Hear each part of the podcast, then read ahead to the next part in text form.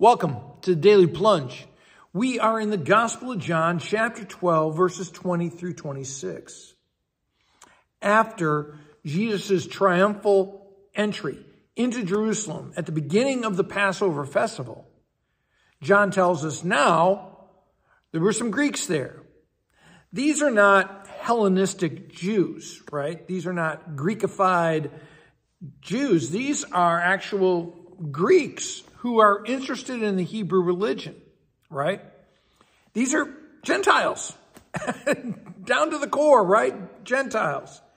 And they're, they're up there for the worship and they hear about Jesus and they ask Philip because Philip is a very, very Greek name and somehow they know of him. And uh, they ask, can we meet Jesus? Philip goes to see Andrew and together they go and tell Jesus. And then something happens. These Greeks who said, we'd like to see Jesus, after this, Jesus says, now the hour has come. All throughout the Gospel of John, we've been waiting for the time to come. Jesus has told us repeatedly, my hour is not yet, not yet. We're, almost there, but we're not yet. Now it has come. And the, the Greeks are sort of like the launching pad for what? that Jesus is the Messiah, not just of Israel, but of the whole world, right? And now the world is looking for him. And in fact, that was what we were told at the end of the last passage. The whole world is going after him. And here it is. The Greeks, of all people, the wise, you know, the philosophical Greeks are looking for the Jewish Messiah. And, and so Jesus then says, the hour has come for the Son of Man to be glorified. And, and so we think, oh, glory, what does this glory look like? Unless a seed drops into the ground and dies, it can't do anything, but once it dies, it's, it's going to produce many seeds. Jesus is talking about death.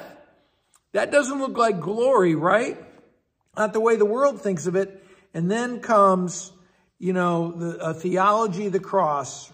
Anyone who lose, loves their life in this world will lose it, but anyone who hates their life in this world and loves Jesus Christ will keep it.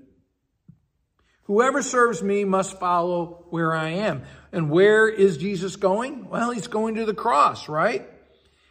And this whole idea about the theology of the cross. If you love your life, you lose it. If you lose your life, you'll keep it for eternity. Matthew 10, Mark 8, Luke 14, every one of them has a call to the cross.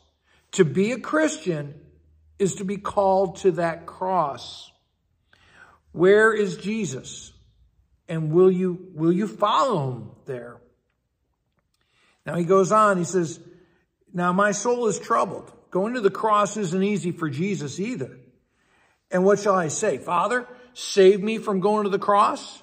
No, this is the whole reason I came to this hour. Now is my time and it's on the cross and the Father will glorify my name. And he's going to glorify us through that cross because he's going to take away our sins.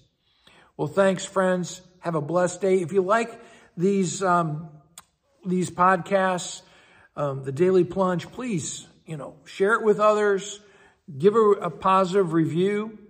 And if you have any comments, please, I'm always looking forward to those. Have a blessed day. Thanks for joining us today for the Daily Plunge. We hope you hear the Lord speaking into your life. We invite you to subscribe so you can receive this plunge into the Word daily. If you found inspiration from this daily devotional, why not share it with someone you know? It is available in video on Facebook and YouTube and in audio format on Apple iTunes, Spotify, and everywhere your favorite podcasts are found. If you want to help support this ministry, go to Apple Podcast and give us a short five-star review. Finally, we invite you to join us for worship on Sunday mornings at St. John's Lutheran outside Fort Wayne, Indiana. Check out our website at sjlt.org.